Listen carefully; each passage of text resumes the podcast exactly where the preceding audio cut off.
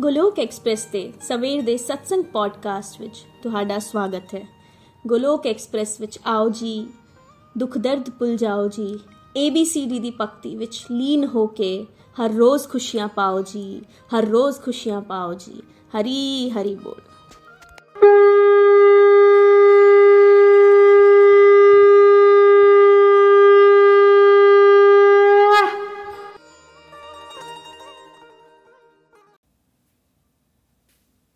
श्री कृष्ण चैतन्य प्रभु नित्यानंदा, श्री अद्वैत गदाधर शिवासादि गौर भक्त वृंदा। हरे कृष्ण हरे कृष्ण कृष्ण कृष्ण, हरे हरे हरे राम हरे राम राम राम, हरे हरे। ओम नमो भगवते वासुदेवाय, ओम नमो भगवते वासुदेवाय, ओम नमो भगवते वासुदेवाय। श्रीमद् भगवद गीता दी जय गौरा निताया दी जय। श्री श्री राधा श्याम सुंदर दी जय। Busy to the body, free as a soul. Hari Hari ਬੋਲ ਹਰੀ ਹਰੀ ਬੋਲ ਸ਼ਰੀਰ ਤੋਂ ਰਹੋ ਵਿਅਸਤ ਤੇ ਆਤਮਾ ਤੋਂ ਰਹੋ ਮਸਤ ਹਰੀ ਨਾਮ ਜਪਦੇ ਹੋਏ transform the world by transforming yourself. ਖੁਦ ਨੂੰ ਬਦਲ ਕੇ ਹੀ ਤੁਸੀਂ ਦੁਨੀਆ ਨੂੰ ਬਦਲ ਸਕਦੇ ਹੋ ਨਾ ਸ਼ਸਤਰ ਤੇ ਨਾ ਸ਼ਾਸਤਰ ਤੇ ਨਾ ਤਨ ਤੇ ਨਾ ਹੀ ਕਿਸੇ ਯੁਕਤੀ ਤੇ ਮੇਰਾ ਤਾਂ ਜੀਵਨ ਨਿਰਭਰ ਹੈ हे ਪ੍ਰਭੂ ਸਿਰਫ ਤੇ ਸਿਰਫ ਤੁਹਾਡੀ ਕਿਰਪਾ ਸ਼ਕਤੀ ਤੇ ਜੈ ਸ਼੍ਰੀ ਰਾਧੇ ਕ੍ਰਿਸ਼ਨਾ ਜੈ ਸ਼੍ਰੀ ਰਾਮ ਅੱਜ ਦੇ ਪੰਜਾਬੀ ਪੋਡਕਾਸਟ ਵਿੱਚ ਤੁਹਾਡਾ ਸਵਾਗਤ ਹੈ। ਮੈਂ ਸੋਨਿਕਾ ਕਲੋਟੀ ਹੈਮਿਲਟਨ ਕੈਨੇਡਾ ਤੋਂ ਅੱਜ ਕੋਲੋਕ ਐਕਸਪ੍ਰੈਸ ਦੇ ਸਵੇਰ ਦੇ ਸਤਸੰਗ ਨੂੰ ਪੰਜਾਬੀ ਦੇ ਵਿੱਚ ਬਦਲਣ ਜਾ ਰਹੀ ਹਾਂ।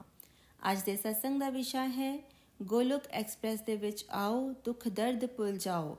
ABCD ਦੀ ਭਗਤੀ ਚ ਲੀਨ ਹੋ ਕੇ ਨਿਤ ਆਨੰਦ ਪਾਓ। ਅੱਜ ਦੇ ਸਤਸੰਗ ਦਾ ਵਿਸ਼ਾ ਗੋਲੋਕ ਐਕਸਪ੍ਰੈਸ ਦੀ ਬਹੁਤ ਹੀ ਖੂਬਸੂਰਤ ਟੈਗਲਾਈਨ ਹੈ। ਜਦੋਂ ਨikhil ji ਨੇ ਦੇਖਿਆ ਕਿ ਗੋਲੋਕ ਐਕਸਪ੍ਰੈਸ ਦੇ ਵਿੱਚ ਜਿਹੜੇ ਡਿਵੋਟਿਸ ਨਾਲ ਜੁੜਦੇ ਹਨ, ਉਹਨਾਂ ਦੀ ਲਾਈਫ ਦੇ ਵਿੱਚ ਪੋਜ਼ਿਟਿਵਿਟੀ ਬਹੁਤ ਵੱਧ ਜਾਂਦੀ ਹੈ। ਉਹ ਆਪਣੇ ਆਪ ਨੂੰ ਬੜਾ ਬਲਿਸਫੁਲ ਫੀਲ ਕਰਦੇ ਹਨ ਤੇ ਡਿਵੋਟਿਸ ਨੂੰ ਆਪਣੇ ਦੁੱਖ ਯਾਦ ਨਹੀਂ ਰਹਿੰਦੇ। ਤਾਂ ਨikhil ji ਨੇ ਬਹੁਤ ਹੀ ਖੂਬਸੂਰਤ ਟੈਗਲਾਈਨ ਬਣਾਈ ਕਿ ਗੋਲੋਕ ਐਕਸਪ੍ਰੈਸ ਵਿੱਚ ਆਓ, ਦੁੱਖ ਦਰਦ ਭੁੱਲ ਜਾਓ। ABCD ਦੀ ਭਗਤੀ 'ਚ ਲੀਨ ਹੋ ਕੇ ਨਿਤ ਆਨੰਦ ਪਾਓ।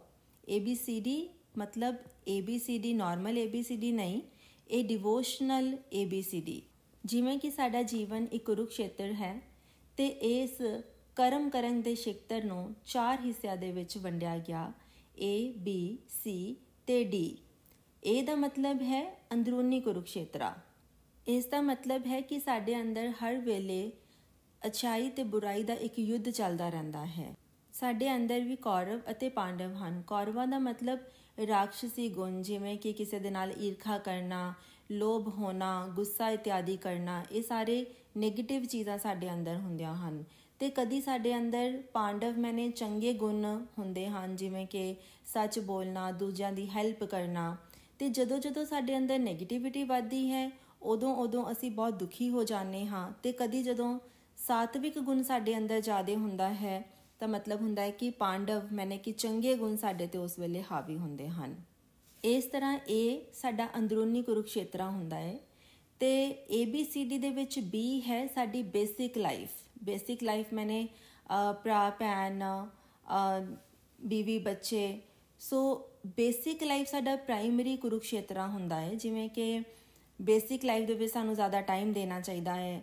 ਅਗਰ ਅਸੀਂ ਸ਼ਮਾ ਭਾਵ ਰੱਖੀਏ, ਆਪਣੇ ਰਿਸ਼ਤਿਆਂ ਨੂੰ ਹੋਰ ਅਸੀਂ ਸੁਧਾਰ ਸਕਦੇ ਹਾਂ, ਤੇ ਪ੍ਰਾਇਮਰੀ ਕੁਰੂਕਸ਼ੇਤਰਾ ਦਾ ਮਤਲਬ ਹੈ ਕਿ ਇਹਦੇ ਵਿੱਚ ਅਸੀਂ ਪ੍ਰਾਇਮਰੀ ਪਰਫਾਰਮ ਕਰਨਾ ਹੈ। ਜਿਵੇਂ ਕਿ ਅਗਰ ਇੱਕ ਬੱਚਾ ਜੰਮਦਾ ਹੈ, ਤੇ ਬੱਚਾ ਜੰਮਦੇ ਹੀ ਆਪਣੀ ਮਾਂ ਨੂੰ ਚਾਹੁੰਦਾ ਹੈ, ਨਾ ਕਿ ਉਹ ਪੈਸੇ ਨੂੰ ਚਾਹੁੰਦਾ ਹੈ।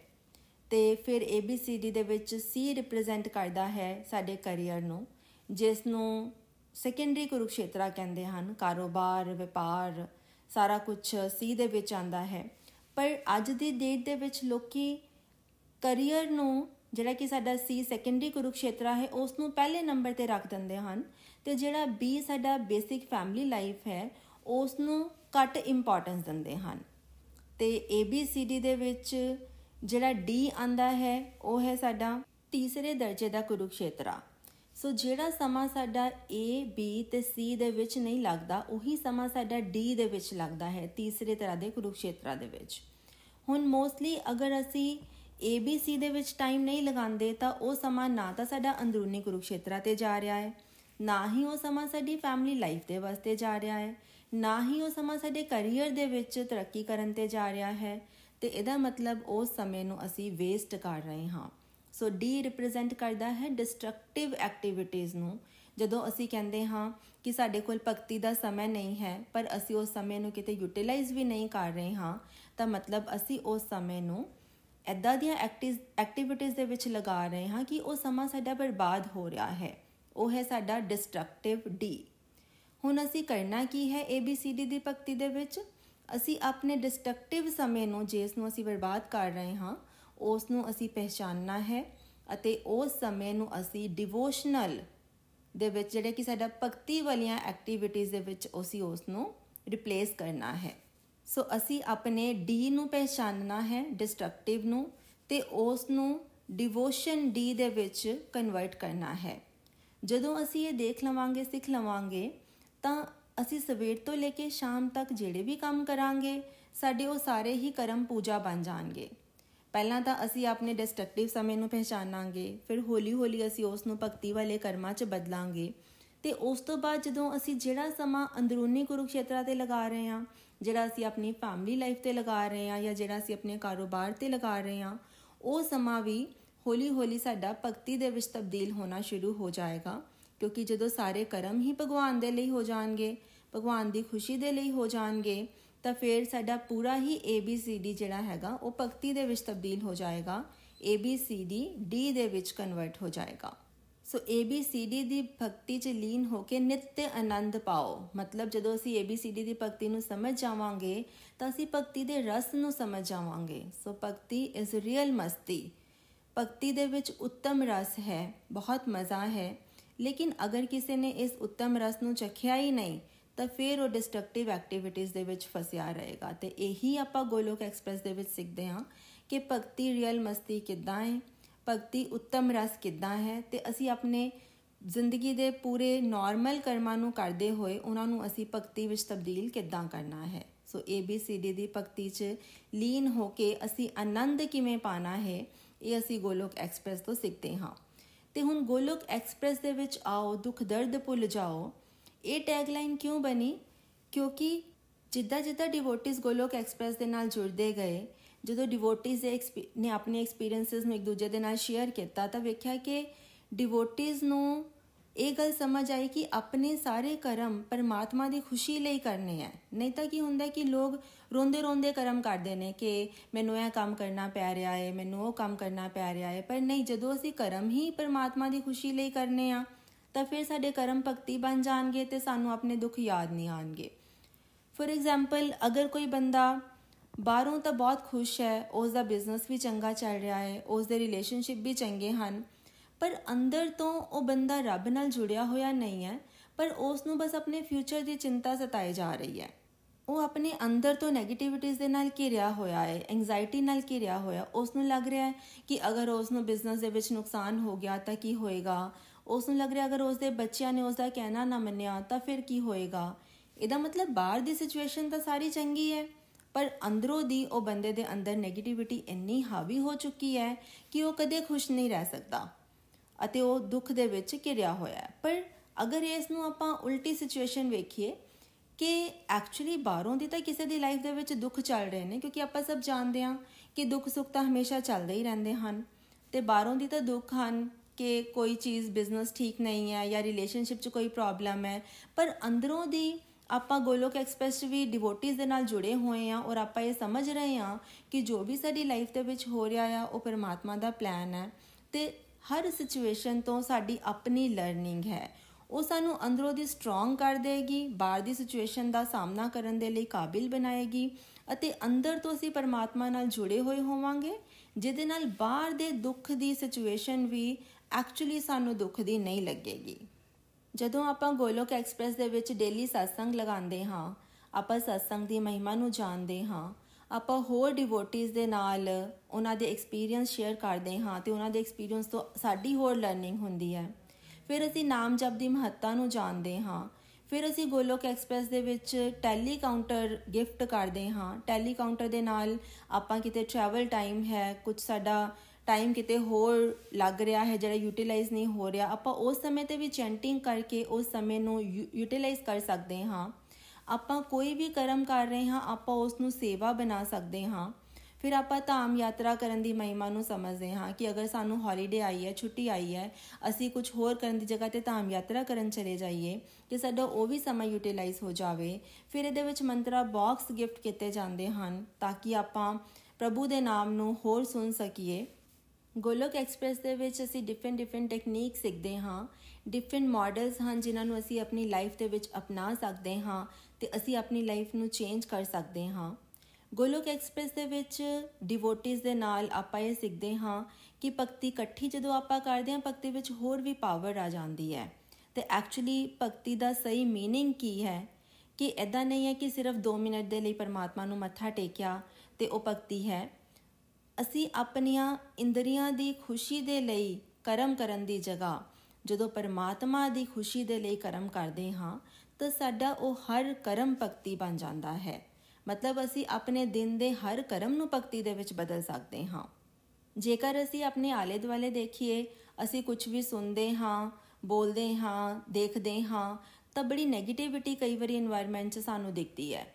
ਪਰ ਜਦੋਂ ਅਸੀਂ ਗੋਲੋਕ ਐਕਸਪ੍ਰੈਸ ਦੇ ਵਿੱਚ ਜੁੜਦੇ ਹਾਂ ਜਿੱਥੇ ਕਿ ਇੰਨੇ ਸਾਰੇ ਭਗਤਾਂ ਦਾ ਸੰਗ ਹੈ, ਅਸੀਂ ਵੇਖਦੇ ਹਾਂ ਕਿ ਉਹ ਲੋਕ ਕਿੰਨੀਆਂ ਮਾਲਾ ਕਰਦੇ ਨੇ, ਕਿੱਦਾਂ satsang ਲਗਾਉਂਦੇ ਐ ਕੀ ਕੀ ਸਾਡੀਆਂ ਰੋਜ਼ ਦੀਆਂ ਲਰਨਿੰਗਸ ਹਨ, ਕਿੱਦਾਂ ਅਸੀਂ ਇਹਨਾਂ ਲਰਨਿੰਗਸ ਨੂੰ ਆਪਣੀ ਲਾਈਫ ਦੇ ਵਿੱਚ ਅਪਣਾ ਸਕਦੇ ਹਾਂ ਪ੍ਰੈਕਟੀਕਲੀ ਅਸੀਂ ਅਪਲਾਈ ਕਰ ਸਕਦੇ ਹਾਂ, ਅਸੀਂ ਆਪਣੇ ਮਨ ਤੇ ਕਿਵੇਂ ਕਾਬੂ ਪਾ ਸਕਦੇ ਹਾਂ, ਬੜੀਆਂ ਸਾਰੀਆਂ ਚੀਜ਼ਾਂ ਅਸੀਂ ਲਰਨ ਕਰ ਸਕਦੇ ਹਾਂ, ਤਾਂ ਸਾਡੀ ਜ਼ਿੰਦਗੀ ਹੀ ਬਦਲ ਜਾਂਦੀ ਹੈ।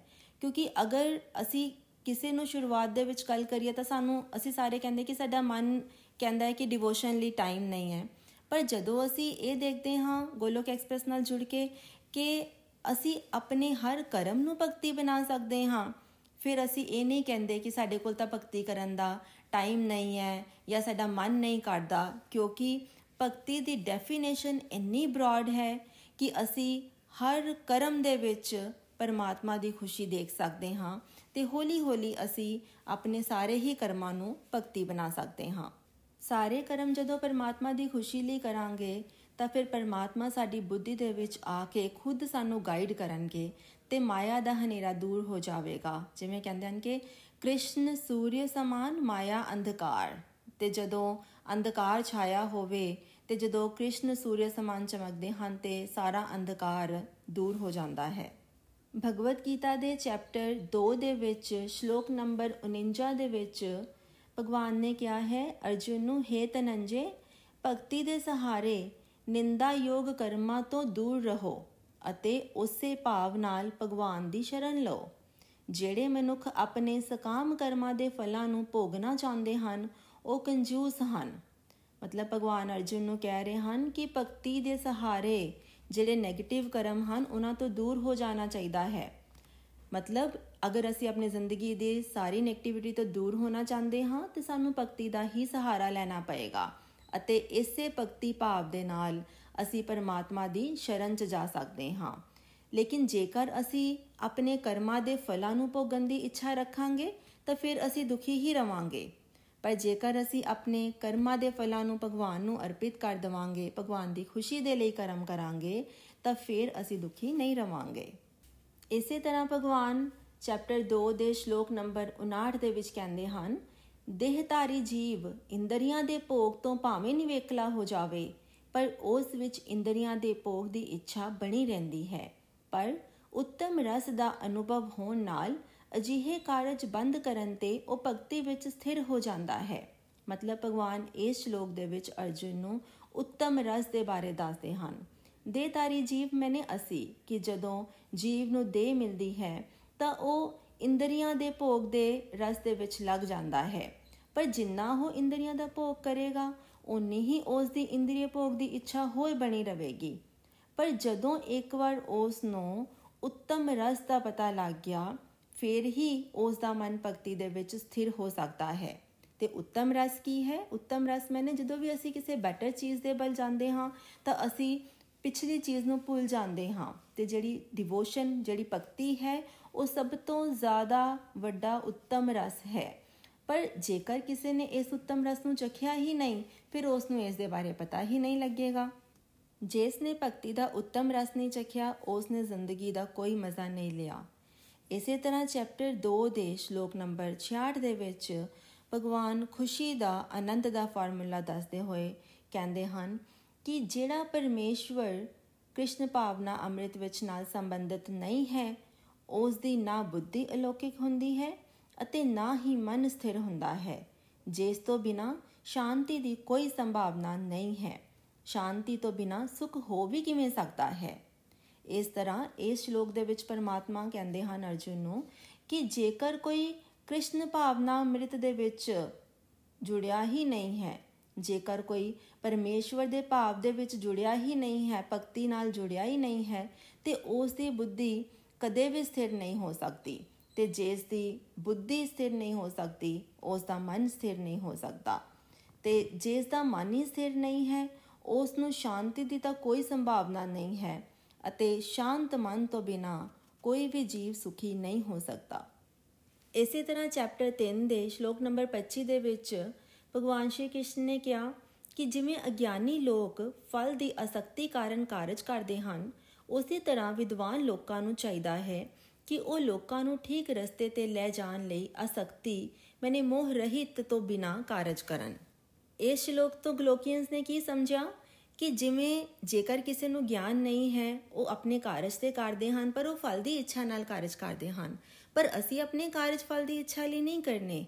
ਅਸੀਂ ਆਪਣੇ ਕਾਰਜ ਕਰਨੇ ਹਨ ਭਗਵਾਨ ਦੇ ਲਈ, ਭਗਵਾਨ ਦੀ ਖੁਸ਼ੀ ਦੇ ਲਈ, ਮੋਹ ਰਹਿਤ ਹੋ ਕੇ। ਕਿਉਂ?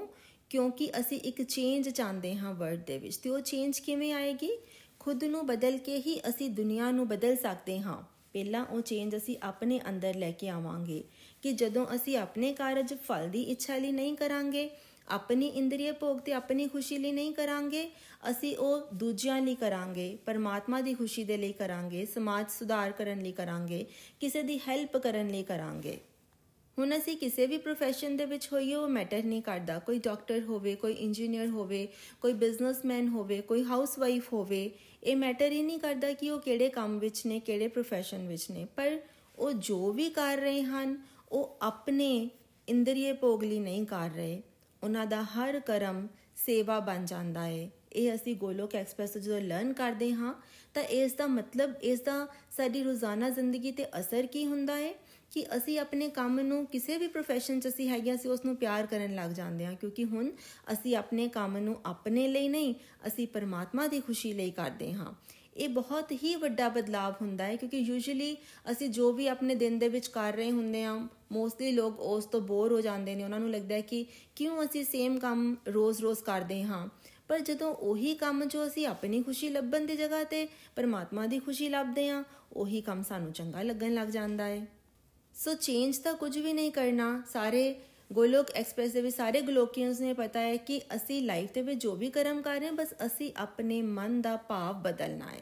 ਆਪਣੇ ਮਨ ਦਾ ਭਾਵ ਬਦਲਦੇ ਹੀ ਬਾਹਰ ਜੋ ਅਸੀਂ ਕਰ ਰਹੇ ਹਾਂ, ਸਾਡੇ ਕਰਮ ਜਿਹੜੇ ਆ, ਉਹ ਭਗਤੀ ਬਣ ਜਾਂਦੇ ਹਨ। ਇਸ ਤਰ੍ਹਾਂ ਗੋਲੋਕ ਐਕਸਪ੍ਰੈਸ ਜੁਆਇਨ ਕਰਨ ਤੋਂ ਬਾਅਦ ਜਿਹਦਾ ਜੋ ਵੀ profession ਹੈ, ਉਸ ਦਾ profession ਸੇਮ ਹੀ ਰਹਿੰਦਾ ਹੈ। ਪਰ ਉਸ ਆਪਣੇ profession ਦੇ ਵਿੱਚ ਹੋਰ ਬੈਟਰ ਪਰਫਾਰਮ ਕਰਨ ਕਰਨ ਲੱਗ ਜਾਂਦੇ ਹਨ, ਕਿਉਂਕਿ ਉਹ ਇਸ ਨੂੰ ਆਪਣੀ ਡਿਊਟੀ ਸਮਝ ਕੇ ਕਰਦੇ ਹਨ। ਉਹਨਾਂ ਦਾ ਆਪਣਾ ਕੰਡਕਟ ਜਿਹੜਾ ਹੈ ਲੋਕਾਂ ਨਾਲ ਬੈਟਰ ਹੋ ਜਾਂਦਾ ਹੈ, ਆਪਣੇ ਇੰਟਰਨਲ ਜਿਹੜੀ ਸੋਚ ਹੈ, ਜਿਹੜਾ ਭਾਵ ਹੈ, ਉਹ ਬਦਲ ਜਾਂਦਾ ਹੈ। ਪਹਿਲਾਂ ਅਗਰ ਫੋਕਸ ਇਹ ਹੋਵੇ ਕਿ ਮੈਂ ਆਪਣਾ ਕੰਮ ਕਰਾਂ ਤਾਂ ਮੈਨੂੰ ਮੇਰੇ ਕੰਮ ਤੋਂ ਕੀ ਮਿਲੇਗਾ? ਪਰ ਗੋਲੋਕ ਐਕਸਪ੍ਰੈਸ ਜੁਆਇਨ ਕਰਨ ਤੋਂ ਬਾਅਦ, ਇਹ ਗਿਆਨ ਮਿਲਣ ਤੋਂ ਬਾਅਦ ਫੋਕਸ ਕੀ ਹੋ ਜਾਂਦਾ ਹੈ? ਕਿ ਅਸੀਂ ਸਮਾਜ ਨੂੰ ਕਿਵੇਂ ਸੁਧਾਰ ਸਕਦੇ ਹਾਂ? ਅਸੀਂ ਸਮਾਜ ਨੂੰ ਕਿਵੇਂ ਇੱਕ ਸਹੀ ਦਿਸ਼ਾ ਤੇ ਲੈ ਕੇ ਜਾ ਸਕਦੇ ਹਾਂ? ਸਤਸੰਗ ਤੋਂ ਤਾਂ ਹਮੇਸ਼ਾ ਹੀ ਬਹੁਤ ਚੰਗੀਆਂ ਲਰਨਿੰਗਸ ਹੁੰਦੀਆਂ ਹਨ, ਪਰ ਡਿਪੈਂਡ ਇਹ ਕਰਦਾ ਹੈ ਕਿ ਅਸੀਂ ਕਿੰਨੇ ਸਤਸੰਗ ਲਗਾਉਂਦੇ ਹਾਂ। ਹੁਣ ਜੇਕਰ ਸਤਸੰਗ ਫਿਜ਼ੀਕਲ ਹੋਣ, ਤਾਂ ਮੁਸ਼ਕਿਲ ਵੀ ਹੋ ਸਕਦਾ ਹੈ ਜਾਣਾ। ਪਰ ਜਦੋਂ ਅਸੀਂ ਗੋਲੋਕ ਐਕਸਪ੍ਰੈਸ ਤੇ ਆਨਲਾਈਨ ਸਤਸੰਗ ਦੀ ਗੱਲ ਕਰਦੇ ਹਾਂ, ਤਾਂ ਡਿਵੋਟਿਸ ਬਹੁਤ ਸਾਰੇ ਡਿਵੋਟਿਸ ਤਾਂ ਡੇਲੀ ਦੇ ਦੋ ਦੋ ਸਤਸੰਗ ਵੀ ਲਗਾ ਪਾਉਂਦੇ ਹਨ, ਕਿਉਂਕਿ ਉਹਨਾਂ ਨੂੰ ਹੋਰ ਕਿਤੇ ਬਾਹਰ ਜਾ ਕੇ ਉਹ ਸਾਰਾ ਟਾਈਮ ਉਹਨਾਂ ਦਾ ਬਚ ਜਾਂਦਾ ਹੈ ਤੇ ਉਹ ਘਰ ਬੈਠੇ ਆਪਣਾ ਸਤਸੰਗ ਲਗਾ ਸਕਦੇ ਹਨ।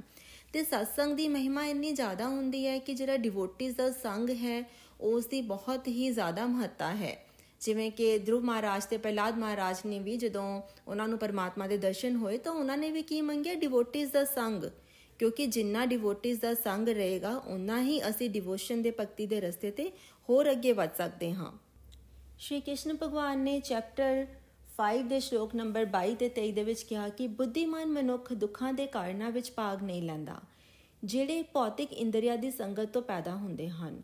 हे ਕੁੰਤੀ ਪੁੱਤਰ, ਅਜਿਹੇ ਭੋਗਾਂ ਦਾ ਮੁੱਢ ਅਤੇ ਅੰਤ ਹੁੰਦਾ ਹੈ, ਇਸ ਲਈ ਸਮਝਦਾਰ ਮਨੁੱਖ ਉਹਨਾਂ ਵਿੱਚ ਆਨੰਦ ਨਹੀਂ ਲੈਂਦਾ। ਜੇ ਇਸ ਸਰੀਰ ਨੂੰ ਤਿਆਗਣ ਤੋਂ ਪਹਿਲਾਂ ਕੋਈ ਮਨੁੱਖ ਭੌਤਿਕ ਇੰਦਰੀਆਂ ਦੀ ਉਤੇਜਨਾ ਨੂੰ ਸਹਿਨ ਕਰਨ ਅਤੇ ਇੱਛਾ ਅਤੇ ਗੁੱਸੇ ਨੂੰ ਨਿਯੰਤਰਿਤ ਕਰਨ ਵਿੱਚ ਸਮਰਥ ਹੁੰਦਾ ਹੈ, ਤਾਂ ਉਹ ਇਸ ਸੰਸਾਰ ਵਿੱਚ ਸਥਿਰ ਤੇ ਸੁਖੀ ਹੈ। ਭਗਵਾਨ ਸ਼੍ਰੀ ਕ੍ਰਿਸ਼ਨ ਕਹਿੰਦੇ ਹਨ ਕਿ ਜੇ ਕਿਸੇ ਮਨੁੱਖ ਨੂੰ ਗਿਆਨ ਹੋ ਜਾਂਦਾ ਹੈ, ਬੁੱਧੀਮਾਨ ਹੁੰਦਾ ਹੈ, ਉਹ ਤਾਂ ਉਸ ਨੂੰ ਪਤਾ ਲੱਗ ਜਾਂਦਾ ਹੈ ਕਿ ਜੇਕਰ ਉਹ ਭੌਤਿਕ ਇੰਦਰੀਆਂ ਦੇ ਸੁੱਖ ਦੇ ਪਿੱਛੇ ਜਾਏਗਾ, ਤੇ ਉਸ ਨੂੰ ਕਦੇ ਖੁਸ਼ੀ ਨਹੀਂ ਮਿਲੇਗੀ। ਇਸ ਕਰਕੇ ਕਿਉਂਕਿ ਇਹਨਾਂ ਇਹ ਜਿਹੜੀਆਂ ਭੌਤਿਕ ਜਿਹੜੇ ਸੁੱਖ ਹੁੰਦੇ ਹਨ, ਇਹਨਾਂ ਦੀ ਸ਼ੁਰੂਆਤ ਵੀ ਹੁੰਦੀ ਹੈ, ਇਹਨਾਂ ਦਾ ਅੰਤ ਵੀ ਹੁੰਦਾ ਹੈ। ਇਸ ਕਰਕੇ ਸਮਝਦਾਰ ਮਨੁੱਖ ਨੂੰ ਇਹ ਪਤਾ ਹੈ ਕਿ ਇਹਨਾਂ ਵਿੱਚ ਆਨੰਦ ਨਹੀਂ ਹੈਗਾ। ਅਤੇ ਫਿਰ ਭਗਵਾਨ ਕਹਿੰਦੇ ਹਨ ਕਿ ਜਿਹੜਾ ਇਸ ਸਰੀਰ ਨੂੰ ਤਿਆਗਣ ਤੋਂ ਪਹਿਲਾਂ ਹੀ ਇਹਨਾਂ ਭੌਤਿਕ ਇੰਦਰੀਆਂ ਦੀ ਉਤੇਜਨਾ ਨੂੰ ਸਹਿਨ ਕਰਨ ਤੇ ਅਤੇ ਇੱਛਾ ਤੇ ਗੁੱਸੇ ਨੂੰ ਸਹਿਨ ਕਰਨ ਦੇ ਵਿੱਚ ਸਮਰਥ ਹੋ ਜਾਂਦਾ ਹੈ। ਮਤਲਬ ਇਸ ਦੁਨੀਆ ਦੇ ਵਿੱਚ ਰਹਿੰਦੇ ਹੋਏ ਹੀ ਅਸੀਂ ਆਪਣੇ ਭਾਵ ਨੂੰ ਬਦਲਣਾ ਹੈ। ਇਹ ਜਿਹੜੀ ਸੁੱਖ ਅਤੇ ਆਨੰਦ ਦੀ ਗੱਲ ਕਿਹੜੀ ਹੋ ਰਹੀ ਹੈ, ਉਹ ਇਸੇ ਦੁਨੀਆ ਦੇ ਵਿੱਚ, ਇਸੇ ਲਾਈਫ ਦੇ ਵਿੱਚ ਰਹਿੰਦੇ ਹੋਏ ਹੋ ਰਹੀ ਹੈ। ਅਗਰ ਅਸੀਂ ਇਸ ਚੀਜ਼ ਨੂੰ ਇਸੀ ਲਾਈਫ ਵਿੱਚ ਸਮਝਾਂਗੇ, ਤਾਂ ਅਸੀਂ ਇਸੇ ਲਾਈਫ ਦੇ ਵਿੱਚ ਸੁੱਖ ਅਤੇ ਆਨੰਦ ਦਾ ਅਨੁਭਵ ਕਰ ਸਕਾਂਗੇ। ਇਸ ਕਰਕੇ ਬਾਹਰੋਂ ਤਾਂ ਕੁਝ ਵੀ ਚੇਂਜ ਨਹੀਂ ਕਰਨਾ, ਜੋ ਵੀ ਸਾਡਾ profession ਹੈ, ਜੋ ਵੀ ਅਸੀਂ ਕਰ ਰਹੇ ਹਾਂ, ਸਭ ਕੁਝ ਉਦਾਂ ਹੀ ਚੱਲੇਗਾ। ਸਿਰਫ ਤੇ ਸਿਰਫ ਅਸੀਂ ਆਪਣੇ ਅੰਦਰੋਂ, ਆਪਣੇ ਮਨ ਨੂੰ ਪਰਮਾਤਮਾ ਦੇ ਨਾਲ ਜੋੜ ਲੈਣਾ ਹੈ। ਤੇ ਇਸ ਦੇ ਵਿੱਚ ਸਭ ਤੋਂ ਜ਼ਿਆਦਾ ਮਹੱਤਵਪੂਰਨ ਭੂਮਿਕਾ ਹੁੰਦੀ ਹੈ ਡਿਵੋਟਿਸ ਦੀ। ਜਦੋਂ ਅਸੀਂ ਦੇਖਦੇ ਹਾਂ ਕੋਈ ਡਿਵੋਟਿਸ ਮਾਲਾ ਕਰ ਰਹੇ ਹਨ ਡਿਵੋਟਿਸ ਭਗਵਾਨ ਦਾ ਨਾਮ ਲੈ ਰਹੇ ਹਨ, ਅਸੀਂ ਸਤਸੰਗ ਸੁਣਦੇ ਹਾਂ, ਅਸੀਂ ਚੰਗੀਆਂ ਚੰਗੀਆਂ ਚੀਜ਼ਾਂ ਨਾਲ ਜੁੜਦੇ ਹਾਂ, ਤਾਂ ਸਾਡੀ ਲਰਨਿੰਗ ਬੜੀ ਫਾਸਟ ਹੋ ਜਾਂਦੀ ਹੈ। ਜੋ ਅਸੀਂ ਸਤਸੰਗ ਤੋਂ ਸੁਣਦੇ ਹਾਂ ਉਸ ਨੂੰ ਉਨੀ ਹੀ ਤੇਜ਼ੀ ਦੇ ਨਾਲ ਅਸੀਂ ਆਪਣੀ ਲਾਈਫ ਦੇ ਵਿੱਚ ਅਪਲਾਈ ਵੀ ਕਰ ਪਾਉਂਦੇ ਹਾਂ। ਇਸ ਤਰ੍ਹਾਂ ਗੋਲੋਕ ਐਕਸਪ੍ਰੈਸ ਦੇ ਆਨਲਾਈਨ ਪਲੇਟਫਾਰਮ ਨੇ ਸਾਨੂੰ ਸਤਸੰਗ ਦੀ ਉਹ ਸੁਵਿਧਾ ਦਿੱਤੀ ਕਿ ਅਸੀਂ ਬੜੀ ਤੇਜ਼ੀ ਦੇ ਨਾਲ ਆਪਣੀ ਲਾਈਫ ਦੇ ਵਿੱਚ ਬਦਲਾਅ ਕਰ ਸਕਦੇ ਹਾਂ। ਤੇ ਸਾਡੇ ਬਾਹਰੀ ਹਾਲਾਤ ਕਿੱਦਾਂ ਦੇ ਵੀ ਹੋਣ ਕਿਉਂਕਿ ਸਾਨੂੰ ਸਭ ਨੂੰ ਪਤਾ ਹੈ ਸੁੱਖ ਅਤੇ ਦੁੱਖ ਲਾਈਫ ਵਿੱਚ ਆਣਾ ਹੀ ਹੈ। ਤੇ ਬਾਹਰੋਂ ਅਗਰ ਦੁੱਖ ਵੀ ਚੱਲ ਰਹੇ ਹੋਣ, ਪਰ ਅੰਦਰੋਂ ਸਾਡੇ ਅੰਦਰ ਭਗਤੀ ਦੀ ਸ਼ਕਤੀ ਆ ਜਾਏਗੀ ਇੰਨੀ ਕਿ ਅਸੀਂ ਉਸ ਦੁੱਖ ਨੂੰ ਸਹਿਨ ਵੀ ਕਰ ਸਕਾਂਗੇ ਤੇ ਡਿਵੋਟਿਸ ਦੇ ਸੰਗ ਦੇ ਨਾਲ ਅਸੀਂ ਆਪਣੇ ਆਪ ਨੂੰ ਭਗਤੀ ਦੇ ਰਸਤੇ ਤੇ ਹੋਰ ਅੱਗੇ ਵੀ ਵਧਾ ਸਕਾਂਗੇ। ਮਤਲਬ ਜਦੋਂ ਅਸੀਂ ਕਹਿੰਦੇ ਹਾਂ ਕਿ ਗੋਲੋਕ ਐਕਸਪ੍ਰੈਸ ਦੇ ਵਿੱਚ ਆਓ, ਮੈਨੇ ਕਿਤੇ ਜਾਣਾ ਨਹੀਂ ਹੈ, ਪਰ ਆਨਲਾਈਨ ਗੋਲੋਕ ਐਕਸਪ੍ਰੈਸ ਦੇ ਨਾਲ ਅਸੀਂ ਜੁੜਨਾ ਹੈ। ਸੋ ਗੋਲੋਕ ਐਕਸਪ੍ਰੈਸ ਵਿੱਚ ਆਓ, ਦੁੱਖ ਦਰਦ ਭੁੱਲ ਜਾਓ ABCD ਦੀ ਭਗਤੀ 'ਚ ਲੀਨ ਹੋ ਕੇ ਨਿਤ ਆਨੰਦ ਪਾਓ। ਤੇ ਆਓ ਆਪਾਂ ਸਾਰੇ ਭਗਤੀ ਦੇ ਇਸ ਰਸਤੇ ਤੇ ਜੁੜੀਏ ਤੇ ਦੁੱਖ ਨੂੰ ਆਪਣੇ ਜੀਵਨ ਤੋਂ ਬਾਹਰ ਕਰੀਏ। ਹਰੀ ਹਰੀ ਬੋਲ, ਸ਼੍ਰੀਮਦ ਭਗਵਦ ਗੀਤਾ ਦੀ ਜੈ, ਗੌਰਾ ਨਿਤਾਇਆ ਦੀ ਜੈ, ਸ਼੍ਰੀ ਸ਼੍ਰੀ ਰਾਧਾ ਸ਼ਾਮ ਸੁੰਦਰ ਦੀ ਜੈ। ਹਰੇ ਕ੍ਰਿਸ਼ਨ ਹਰੇ ਕ੍ਰਿਸ਼ਨ ਕ੍ਰਿਸ਼ਨ ਕ੍ਰਿਸ਼ਨ, ਹਰੇ ਹਰੇ ਹਰੇ ਰਾਮ ਹਰੇ ਰਾਮ ਰਾਮ ਰਾਮ, ਹਰੇ ਹਰੇ। ਗੋਲੋਕ ਐਕਸਪ੍ਰੈਸ ਦੇ ਨਾਲ ਜੁੜਨ ਲਈ ਤੁਸੀਂ ਸਾਡੇ ਈਮੇਲ ਐਡਰੈਸ info@golokexpress.org ਦੇ ਰਾਹੀਂ ਸੰਪਰਕ ਕਰ ਸਕਦੇ ਹੋ ਜਾਂ ਸਾਡੇ WhatsApp ਜਾਂ Telegram ਨੰਬਰ 7010268221 ਨਾਲ ਵੀ ਜੁੜ ਸਕਦੇ ਹੋ। ਤੁਸੀਂ ਸਾਡੇ ਨਾਲ ਫੇਸਬੁੱਕ ਪੇਜ ਜਾਂ YouTube ਚੈਨਲ ਦੇ ਰਾਹੀਂ ਵੀ ਜੁੜ ਸਕਦੇ ਹੋ। ਹਰੀ ਹਰੀ ਬੋਲ।